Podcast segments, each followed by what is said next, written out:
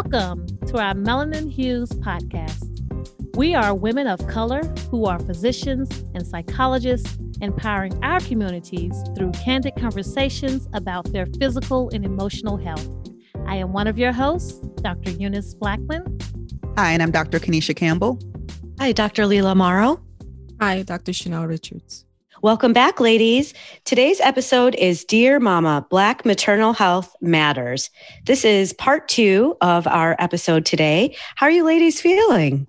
Feeling awesome. Good. Feeling good. Feeling yes. great. Glad to be yes. here. So, yes. this topic is really, really important, as we said uh, last time.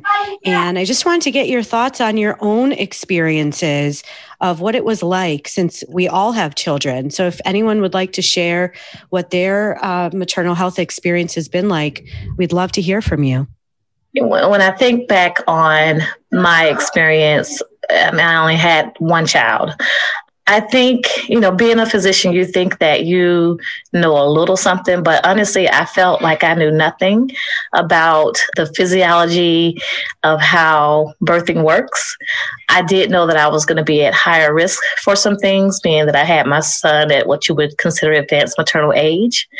When I I think I was about in my second trimester, I started feeling excessively tired and I pretty much told my, you know, physician, like, hey, I think that I might be becoming anemic because I just feel really tired. And I love her to death, but she was like, oh, you know, it's, it's probably just how you should feel when you're pregnant. And I'm thinking to myself now, how would she know? Mm-hmm. She ain't had no kids. But just thinking that, you know, you're telling me, I'm telling you that I'm tired, that this doesn't feel right, that I felt this way before when I was anemic, and this is the exact feeling that I have. But you're telling me that it's, this is how you should feel you know so i can only imagine if i wasn't persistent or if i wasn't um, someone who didn't have a little knowledge of how long i would have gone before we realized that i truly was anemic by the way when we did get those labs back. So that was you know one of my experiences uh, with it. I mean i think that that was probably the worst that i had but it was still just taken aback being that you're telling me that this is how pregnancy should feel when I'm telling you I feel like super tired and I'm not going to make it. Mm-hmm. Right, right. You know what, Eunice? I think that's um, one of the main issues and kind of reasons for poor health outcomes for um, women of color. I think that you know, you know your body, period. And it's like I know how I normally feel, I know how I should feel, and I know that I don't feel like I should feel, and that should be enough for you to actually um, listen to me and kind of take what I tell you seriously. I had, I feel like, a similar experience as well. So I gave birth a very long time ago. So my son's 21, but you know, same thing. I was a young mom. Uh, I was in medical school, so I definitely didn't feel like I knew a whole lot because I was very um, early on in medical school and just you know, just a young black girl having a baby. So. I had a very long labor and I was not uh, progressing. And um, I also didn't have an epidural. That was really due to my um, ex husband shenanigans, but you know, we're not going to talk about that. But I did not have an epidural. It was a very painful experience. It was a very long labor. And since I wasn't progressing, I wasn't dilating at all. They had to, you know, start giving me Pitocin, a medication to kind of induce, you know, progression of, of my cervix. And I was in like intense, intense pain. And I told the doctor, I was like, okay, something is not right. I knew this is supposed to be painful, but not this darn painful. And I felt like I was getting contractions like every 30 seconds. So I was like, this is ridiculous. They're like, oh no, this is this is it. This is how the medication is. You know, you don't have you don't have an epidural, so this, it's okay. And then I kept on telling them, like, no, like this is too much. And I had a doula, thank God. And the doula was like, yeah, no, this is not, this is not right. This is not right. This is too much. So she had to go to talk to the doctor for me. And so she talked to the doctor and, you know, the medical team. And then they came in, they're like, oh, you were uh, hyperstimulated. And so we were giving you too much medication. And so they had to like, you know, drastically reduce the dose of the medication and then everything was okay.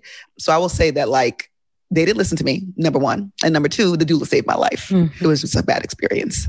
And trusting yeah. your body. You have yeah. to know what's yeah. going on. For me, I had a long birth as well, but it was complicated by the fact that every time I would contract or try to push, this is my firstborn, my son, he would go back up.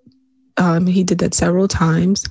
And my OB was very, very, very good. But I'm in the midst of this, being that it's my first birth. I don't know what to expect or what's going to happen. All of a sudden, I just see like people running, running into the room, just a bunch of different kind of doctors and nurses. So apparently, the baby vitals were just like dropping all over the place. And it took some encouraging and some words from my OB to say, you know, Chanel, you gave it your best effort you tried, but I'm going to have to call it. We're going to have to go and you're going to have to get that C section. I appreciated her because she did her best. She let me do what I wanted to do in terms of the birthing process because I wanted to do it naturally. And good thing we did go to the OR and get that C section because, you know, the cord was clearly around his neck and he kept going back up mm. because of it.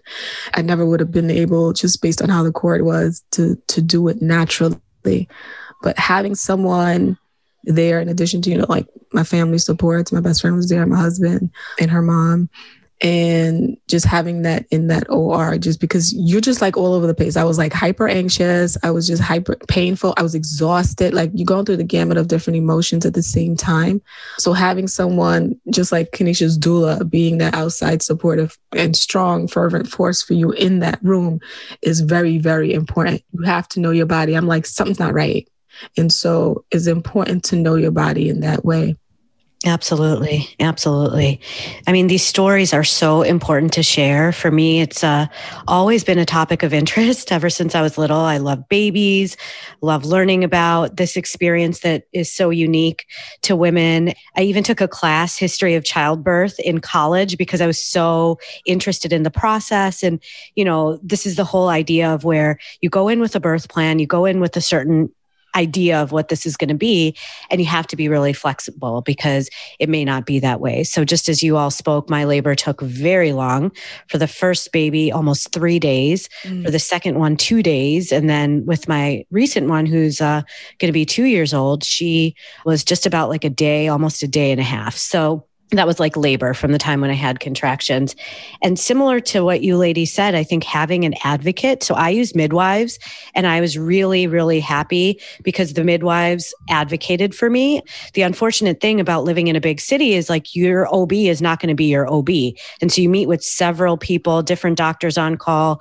But with the midwives, I was able to have a really, really good one for the first and second. And then they actually prevented me from having a C section because they got into an an argument. The L&D nurses, labor and delivery nurses got into an argument with the OB because I was about to have a C-section. And they said, no, she can do it. She can do it. She's almost there. And that saved my life because at that time, my husband was away at grad school and he had to leave. So if I had a C section, my recovery would have been so much longer, much more difficult and she really looked for my best interest. And then with my last experience, I used the midwives, but they were only uh, working until five o'clock. And I had actually a black doctor, a colleague, deliver my baby, which was the most special experience um, because I was so afraid by that point. I was a little bit older and, you know, just had some complications and I wasn't progressing. And she was just like so super supportive. She's like, they will take care of you. Don't worry. So I think that reassurance really helped. And thank God I have three healthy children, but it is a process. Absolutely. I mean, all of our stories are not new, unfortunately, for being a Black woman and having to give birth. But it's something that I think that it's safe to say that you know when we're neglected as black women on the in the hospital or in examination rooms you know this could potentially caused harm to us and also harm to our child that's going to be born.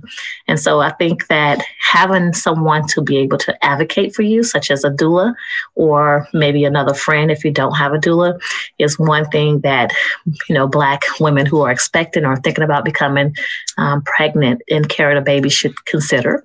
Also, I think about you know, maybe searching out for physicians that are culturally similar to you as mm-hmm. well, that can definitely advocate for you. Someone that you develop a connection with before you have your child, I think are important things when we think about delivering. I mean, it, it, it, now when I'm thinking about it, you know, at the time I just wanted to find a doctor to deliver my baby. But I didn't really realize that it's really important to have that connection with that physician. So when you do say, I feel like this is going on, that those things are addressed appropriately. I mean, absolutely. I'd say that, um, you know, I was too young to know anything about this stuff. So I definitely did not have a connection with my OB at all. It's a very like older, very tall white man with very long fingers. So it was not the most comfortable experience. I was like, oh, oh, my God. But I think, like you said, Eunice, uh, it is really, really, really important. Um, I think not even just the doctor, but also the practice to make sure that their values align with yours. Because like Leela said, you don't always get your doctor, right? You don't you don't know when your baby's gonna come. Your doctor might be on vacation. So in general, I think just having a practice um, that accepts doulas and midwives and, you know, hopefully insurance that covers a doula and a midwife would be ideal. The other big thing is just noting that, you know, for all women, prenatal care is covered. And I just had a conversation actually yesterday, and I was very, very surprised that people didn't know that. So a lot of people don't realize um, that prenatal care is fully covered. You will get insurance um, if you're pregnant, and um, that insurance will cover all the care you need for your baby.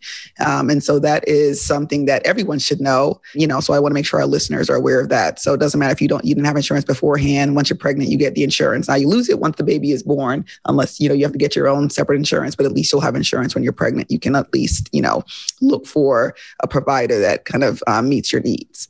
Such important tips and uh, you know as we see within even our small group here there's so many similarities. All right ladies. Well today we are meeting with a new mom. This new mom is brittany waiters and she is one of our dear friends. Kanisha and i have known her for many many years working together as the tag team psychologist physician and social worker so brittany is a social worker and she recently had a baby so Thank you so much for being here, Brittany. Thank you guys for having me. This is great. Can you tell us a little bit about being a new mom and what your experience has been like? Sure. So, my son, his name is Ezekiel. Um, we call him Easy. He was oh. born actually five weeks today. He's my first baby. My husband and I, we've been married for almost four years in May. Uh, so this is our first. Well, we have a dog, so I guess she's our first, but he's our first he's our first human baby. She was actually a little easier than, than he was. But yeah, he's our first. And, you know, it's definitely been a whirlwind experience. Um, you know, we we were trying. It wasn't like this was a surprise. So we were definitely trying to start a family. And that was a process. You know, my pregnancy was actually very quote unquote easy, I guess is the word I'll use, because how easy actually is pregnancy, but you know, very safe, very healthy, no complications. Definitely had an interesting labor and delivery process, which was completely unexpected. He came out healthy. I'm recovering slowly but surely. So feeling a little bit better each day, but definitely had a whirlwind experience, labor and delivery for sure which if you want me to talk about, I can, or however, whatever you want me to share, I am happy and comfortable sharing. So I was diagnosed with unexpected preeclampsia at 38 weeks. Um, had, like I said, a very easy pregnancy, had great blood pressures from week one to week 38 and went in unexpectedly for my regular weekly appointment and was told that, you know, they were a little concerned about my pressure. So they had me go in for observation and ultimately my pressures wouldn't come down. So they decided to induce me at 38 plus one. Um, which is when well they started inducing me at 39 or 32, 37 plus six, and then he was born at uh, 38 weeks in one day. So we had just about 36 hours from start to finish with the labor process. Um, but he came out healthy uh, immediately after my birth. They could not get all of my placenta out. So hmm. after about 20 or 30 minutes of that process, I had to go in unexpectedly for a D&C pretty much under sedation about 30 minutes after he was born, which was very anxiety provoking, mm-hmm. you know, 30 minutes after having a baby and then I'm being separated from my baby. And during the pandemic, there's no nursery. So they pretty much looked at my husband and said, okay, dad, you ready to take the baby while we take mm-hmm. your mm. wife away? Which, you know, for him, he now tells people like that was actually the best thing that could have happened because it forced me to just jump right in there. There was no nursery, there was no separation. They kind of just said, hey, here's your kid but we're also going to take your wife away from you who just had a baby 30 minutes ago. So I went in for, for that procedure, uh, did not get back to the room until about two and a half hours after he was born. So, you know, I got 30 minutes of skin to skin, but didn't really get the opportunity to bond as long as I would have obviously liked to right after he came out, but my husband did. So at least one of us was able to continue on with that process. So they, you know, everything worked well from that procedure, but my pressure still didn't come down. Um, so they had to start me on magnesium for just over 24 hours. So from the start of my induction up until 48 hours later, I was completely bed rest. I hadn't put my feet on the ground after I got my epidural up until 36 hours after he was born because I had to be completely on bed rest.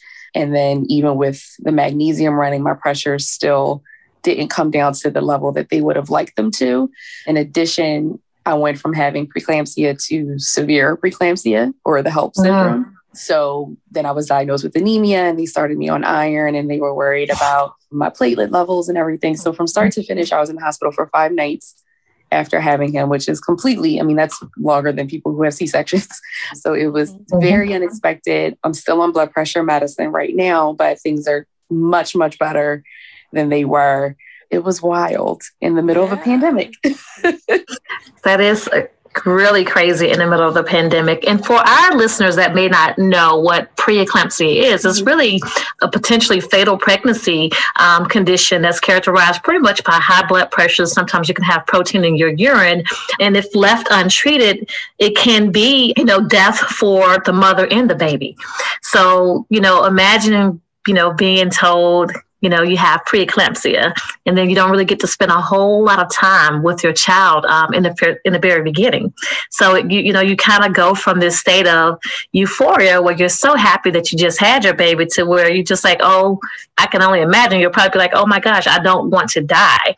Can you take us like through those moments of like when they first told you that you had preeclampsia and what it what that experience felt like for you? It was you know it was really nerve-wracking especially because like i said earlier my pregnancy pregnancy was so easy, right? Like I didn't have a high risk pregnancy. I never had a single high blood pressure mm. my entire life. Like I was mm-hmm. one of those mm-hmm. people before pregnancy where I sat kind of low. Like I sat kind of like 90 over 60, 100 over 65. Like that was kind of my happy resting place. So to go from being completely healthy, you know, to go to a regular follow up. I mean, a regular appointment. You know, I was going mm-hmm. for my weekly appointments. I was full term. You know, I went and got a car wash beforehand. You know, I I faked my. I was gonna fake my weight, so like not eat lunch until after. you know, like knows. I was like, I'm like, I'm gonna drive to Chick Fil A right after my appointment. Um, so like that was like my plan. Like I felt so completely normal. My husband was like, all right when you come back, we'll go straight to Chick fil A and we'll eat and we'll hang out. Like I was on quarantine. So that was like my day out, you know, like I get out the house. Oh my God, I'm going to do some things without being around people. So then to walk into a room and they're like, huh, something's different than it's ever been before. And how they described it to me was, you know, my outpatient appointment or excuse me, my outpatient office was in the same building as the hospital where I would be delivering him. So how they kind of set me up for it was, we're just going to have you go over for observation first we're going to have have you walk over and make sure that maybe this is fake right? Maybe you know you walked up the steps. I was still pretty active so i'm like i'm not taking the elevator. I'm walking up the steps you know to my appointment. Um, they were like maybe it was just fake. Maybe it's the machine. Maybe you just need to to sit down and, and breathe for a second. So we're not going to call it this yet. So, you know, when I called them and told them what potentially could happen, we both still sat very much in like a, you know what, it's a fluke. This isn't real. This is just kind of your body just needing to adjust. Um, and what they had me do was walk over for observation, quote unquote, and describe it to me as every 15 minutes, we're going to check your blood pressure while the baby's on a monitor and we're going to see what happens. You know, we're going to see what his heart rate does. Um, we're going to see what your pressures do. But if you have four consecutive high blood pressures in those 15 minute intervals over an hour, and you have proteins in your urine and your lab work doesn't look great, or two out of those three things will be inducing you. So Leland and Kanisha know me. I sit in a very calm, optimistic place. Like that's just kind of my baseline. So I was just like, okay. I think in my mind still, I was like, but it's not going to be because I've been so healthy all this time, right? Like this is just mm-hmm. a fluke and I'm tired and I'm heavier and I'm slowing down and that's what this is. After two consecutive highs, I'm kind of like, hmm, this actually might be real. Um, this actually might be something that is actually going to happen. So when I called him, you know, our dog, we sent her to daycare that day, and I'm like, all right, go get the dog because I think I'm going to get induced tonight. And he was like, to have a baby, and I'm like, uh, yeah, that's that's what that usually means. And at that point, I started getting not nervous, but more hyper vigilant maybe because when I was getting monitored, the nurse kind of looked at me and was like, "How do you feel?" And I'm like, uh, "Fine. I want my Chick Fil A, right? Like I like I'm, I'm mad that I'm here. I'm very angry that I'm sitting here right now. Like I'm hungry." And she's like, "You're contracting. Do you feel anything?" And I'm like, "No, not." So in hindsight, I sit in a very grateful place because I felt so fine. Mm-hmm. Who knows how long things could have progressed without me knowing. You know, certainly if I felt sick, I would have come in, but I didn't, right? Like I felt so okay that it, it made after the fact, I got very like, oh my God, like something really bad could have happened to me or to him because I felt so fine.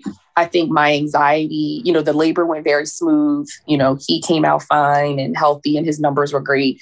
I think where my anxiety kicked in is when I had to get separated from him. You know, in the moment, I'm like, do what you have to do. Obviously, I know that this stuff can't stay in me, right? Like, I know you have to act quickly. Like, I'm very aware that once you have a baby, you can't let all that stuff, right, stay inside your body long. So I know you have to act quickly. But you know, being rolled into an operating room pretty much 30 minutes after you've just been exposed completely in the most dramatic way ever.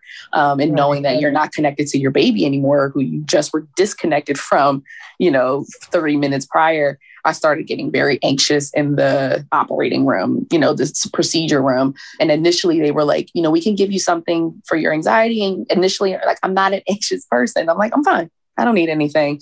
Um, and then I'm just sitting there, and for some, I just feel like my nerves kick in and all those hormones and emotions and everything. And thank God I had great nurses. I say forever that labor and delivery nurses are hands down just the best of the best. Oh, and um, she kind of looked at me and I looked at her and she was like, We're just going to give you something. And I'm like, Okay. Like she kind of decided for me because I could, I don't think I could say it myself that I needed a little bit of help. And they gave me something just to like calm me down, which ultimately just sedated me. And I thank God because I don't think I want to have memory of that mm-hmm. part. Mm-hmm. Um, that's just not something that I want in my head, and I don't want to. I wouldn't want to connected to him. Like that's part of the process, but I don't want that mind that that connection to him. So I woke up to them wheeling me back into my room. So I don't mm-hmm. remember any of that procedure, but I definitely was really struggling to be disconnected. And then, you know, I couldn't have my mom my mom and I have a very, very close. And with the pandemic, only being able to have one person, I'm so grateful I could have one because this time last year, they weren't even letting some women have anybody. So mm-hmm. I couldn't even imagine that. But, you know, at the time, I was like, I'm a girl and I want my mom, period. And I couldn't have her. And, you know, we FaceTimed her during the labor, which, you know, she was able to experience that. But, you know, to then have to be separated from my child and I don't have my mom and I'm by myself and I have all I know I understand health. I work in, in the healthcare system. I understand what's happening. Like I'm not naive to it. Some people may not understand how serious it is, but mm-hmm. I know mm-hmm. I know exactly what's happening inside my body, and that's so scary.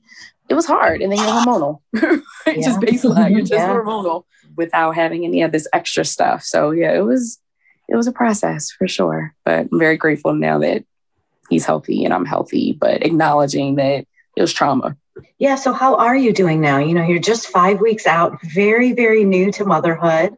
And again, thank you for sharing and being so open with us because I think it's so hard for women sometimes to share these things. Mm-hmm. And, you know, as women of color, Black women, our stories are so important because it mm. helps other people feel like I'm not alone. And I think to your point, you know, Eunice, you probably can give some more statistics about it. We know that Black women are at higher risk of dying high risk of experiencing racism, all these things, all these factors that play a role. So I just kind of want to get your thoughts on, you know, how are you doing now processing everything you went through? I'm doing better for sure. I think, you know, I'm very grateful to have my husband here. You know, and I've I've always had nothing but respect for single parents. I think it's been heightened times like 20 since I've had him because I'm like, I don't understand how single parents do this. I truly, my brain does not process how one person can handle this, especially if, God forbid, you have additional health things that pop up, like just a, a normal, healthy labor delivery, nothing goes wrong. I don't understand it. Add complications to it. It blows my mind. Um, but it was, you know, first coming home, it was really hard. You know, I did not have a C section. I was able to deliver him vaginally, but I still could barely, you know, I had a procedure, right? So I'm like sore. I can barely get up. I was so fluid retain, like I was, I was retaining so much fluid from the preeclampsia that I had to sit with my feet elevated for like a week. Everything was sore, and you know, he was incredibly helpful, but it doesn't feel good when you feel like you can't take care of your child the way you want to. I'm fine person. Um, yes, always. Like it's like that meme with the dog where everything's on fire, and that's me. I'm like, no, I'm fine. Everything's good. I'm great. Um, there's nothing wrong. And to be forced to sit and not be able to do things the way that you want to do them and how you want to do them and to pretty much be told like i'm his mom and yet you're telling me that i can't do everything like that doesn't feel good it feels mm-hmm. like you're not good enough it feels like something's wrong with your body and i kept saying to him like i can do it and he's like i know but stop you know like i had to be forced to have a seat and that was really really really challenging i ultimately decided not to nurse given all of the health complications. And then because he was born two weeks, uh, just under two weeks early, you know, he was very healthy weight, but he was smaller. So he could have baked for two more weeks. So, you know, he came out just under six pounds, but then he lost a little bit naturally. So, because of all my health complications and because he was more smaller, I didn't nurse, which I'm very grateful for that because he's healthy and thriving and it gave my body permission right. to heal. But there's also an added element of that too, where you know, I couldn't feed him the way that my plan, right? My plan was to nurse and I chose not to do it, but there were small elements of guilt in that as well. But it was definitely challenging in the first couple of weeks when you feel that you can't do things the way that you want to do them or how you should do them.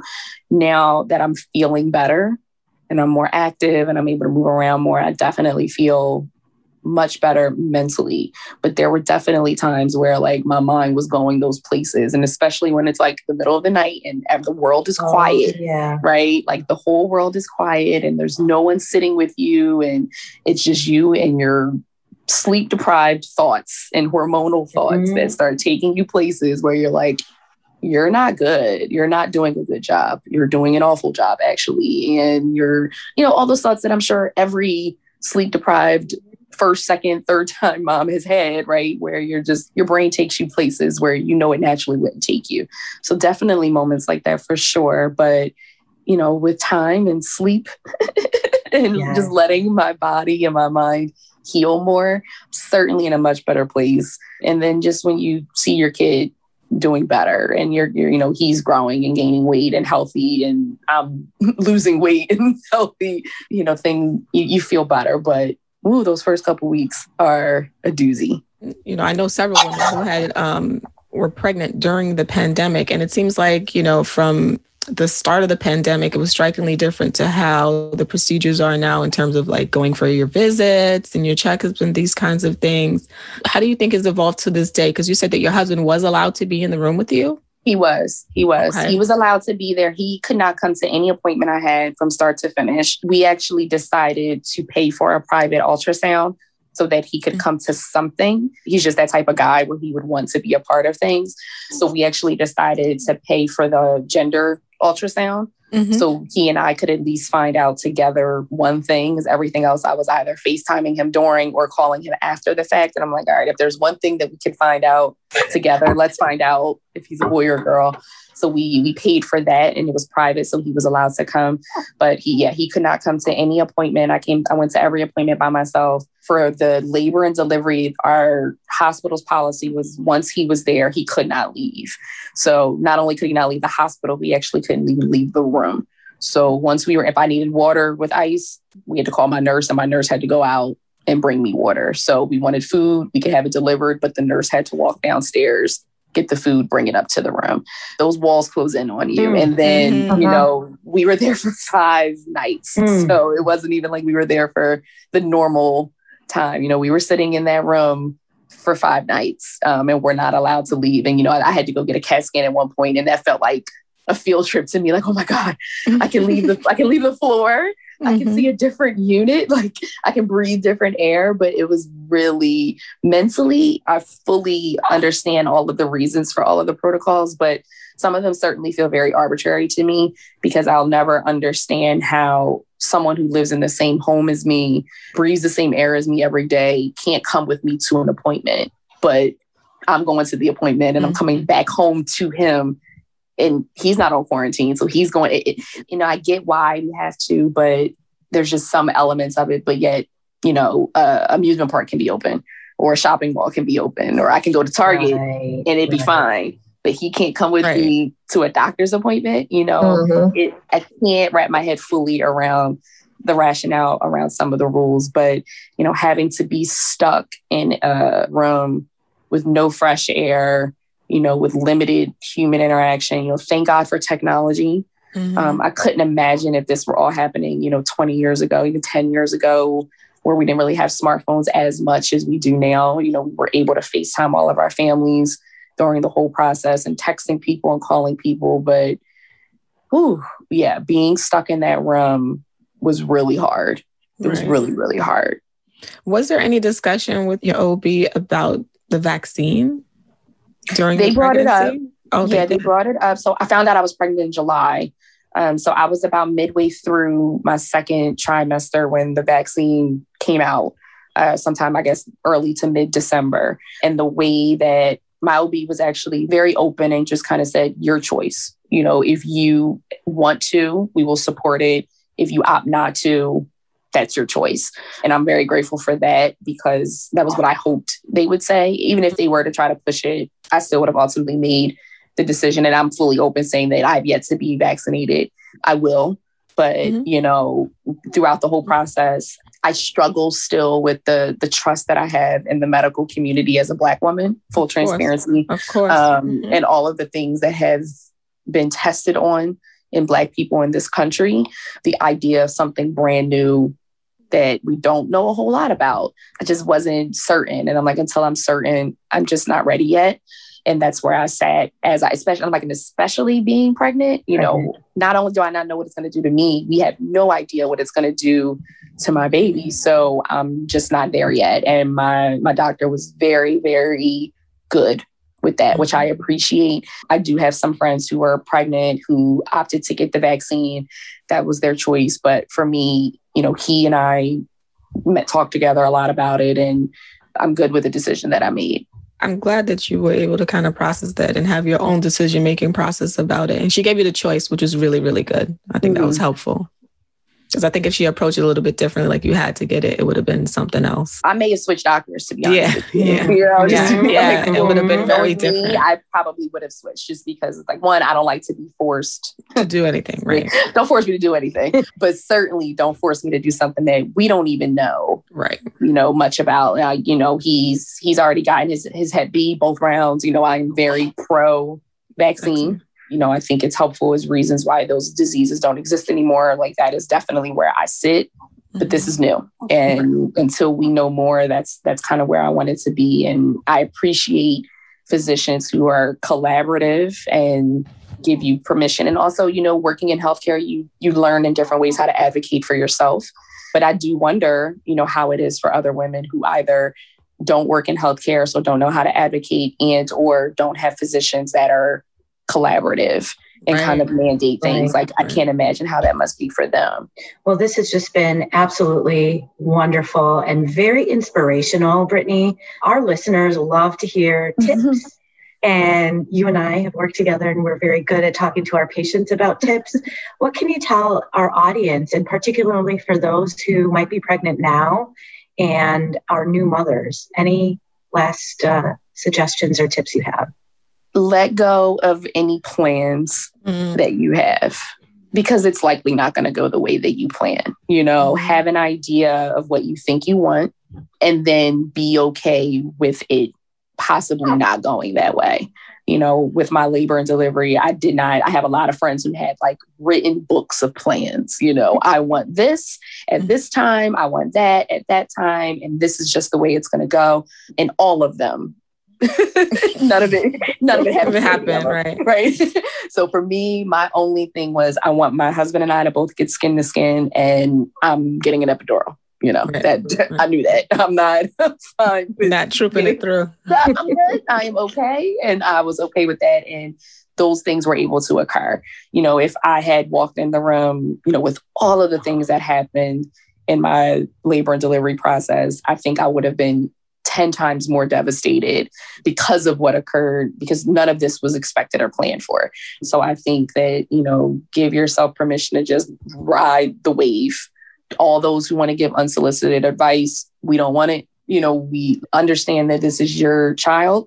So the books are great and the tips are great, but nobody knows your baby better than you do. Even if you only know your baby for a few weeks, you know them better than anybody else. Mm-hmm. So you know, if you want advice, ask for it, but also be okay telling people that you don't really want mm-hmm. un, you know, unsolicited advice. You want to learn on your own and mess up on your own and figure it out and then but ask for help when you need it. Yeah. Yeah. You know, if you're feeling yourself kind of be like, all right, I'm not feeling great. Or if someone says, What do you need? Tell them. Mm, right. Because you know sometimes we don't want to answer that question. Hard like, for us to fine. do, yeah. It's so hard. Um, so now I'm like, you want to bring something? Bring us dinner so that mm-hmm. we don't have to cook tonight. Mm-hmm. But be okay asking for help, and it's okay if you don't know something, but you'll figure it out. Well, thank you so much for being a new mom, mm-hmm. our guest. This was again, like I said, so inspirational. And again, so important to hear people's stories. Yeah, for sure. Thank you guys so much for having me. This is such a great forum. So I'm glad things like this exist. This is great. All right, ladies. So that was really great. So as we close for today, I'd like us to all go around and think about what was one thing that we wish we would have known so that we can provide our audience uh, with some tips and strategies. The biggest thing for me is you have to kind of be flexible when you're going into um, the birth process. So everyone has their strict plans, and I want to do this, this, this, this, this, that, and the other. And you go in, and you know, I think you set yourself up for failure and um, feelings of guilt when that plan doesn't kind of go your way when you have such a strict plan. So I think just like honestly, like let go and let God be flexible. You know, have your guidelines, but don't go in thinking that like things have to go the way that you've planned because most of the time they won't just because you're you don't control the birth process so i think just like understanding that up front and just being ready for you know things to be different than you expected so that you're not feeling like you did something wrong and feeling guilty about like complications or when anything kind of doesn't go your way I'm going to piggyback on that. I, I completely agree, um, Kenesha. You have to be forgiving of yourself you have certain rigid expectations. You have to remember every birthing process, every child that you have or give birth to is a different experience. And you, you definitely need to be forgiven of yourself if it doesn't go how you perceive it needs to go. But it goes how it goes, um, as long as you have a healthy child. And that should be the focus. You should also secure people in your corner throughout the process, even during pregnancy, that are going to be advocates for you and for the betterment of your child that during that process because as a you know birthing mother your mind and your emotions are all over the place. So having someone that you can trust and that you feel can advocate and support you um, during that time is important as well.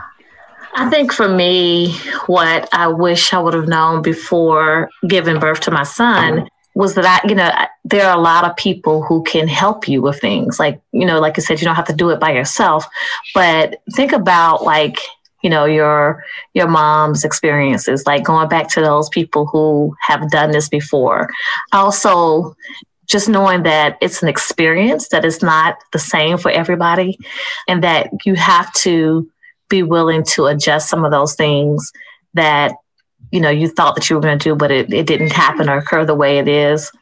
And just also knowing that you know there's no perfect way to be a mom at the end of the day. With this there's no perfect way to have a baby. So i think you know i would have reflected more on those things and also got my rest like rested up slept more slept in. So Yes, yes. Thank you, ladies, for sharing all of that. Um, I echo most of what you said. And, you know, back to Kanisha's point about coming in with this plan, which I think we've all sort of said this idea of flexibility, um, just to highlight, like with the breastfeeding process, you know, mothers come in and they get these messages, like we heard from our, our last episode, and it's okay. Like people may grieve and loss that you may not be able to breastfeed, but the most important thing is to feed your baby. And so I think it's just getting over those ideas ideas associated with what, as Eunice said, a perfect mother is um, to be able to feed your baby. And then, second, the most practical strategy that I give to my family and friends who are going through this experience is make sure your partner has food and snacks. Because as the mother, you are in your zone, you are going through labor. You know, some people may be able to eat, others may not but I know for my support system, like my husband, I made sure that they went out, they had a nice lunch. It's okay. I will be fine. You can come back just because it's a long process. Those overnights get harder as the days go on. And so just make sure that you have enough nourishment. Absolutely. Before we close, I want to add one more thing. I just think that, you know, we are in a culture of um, blaming. And I just want to make sure that for moms who don't have healthy babies, that they understand that that's not their fault. Um, I think, you know, you're not God. you don't know kind of why things happen and you don't know what's going to happen. And think there are lots of, you know, things in the, um, you know process of uh, development that can go wrong. So i just want to make sure that moms who don't have healthy babies kind of are aware that they're not alone and it's not their fault. And you know they also you know deserve kind of all the kind of respect that everyone else gets and all the support you know that they that everyone else gets as well. So that's just something i wanted to kind of throw in because i think we focus on healthy babies but there are a lot of babies that aren't healthy and that's that's okay too and you know there's a process for that as well thank you to our audience for joining us today um, for our podcast we hope that you learned a lot from our guests as well as our podcast hosts please don't forget to follow us on instagram at Melanin Hughes Podcast. Also, we're on Twitter at Melanin Hughes Podcast and Facebook at Melanin Hughes Podcast. You can also check us out on our website at melaninhughspodcast.com. Don't forget to join us for our next episode. We will be providing a much needed COVID update.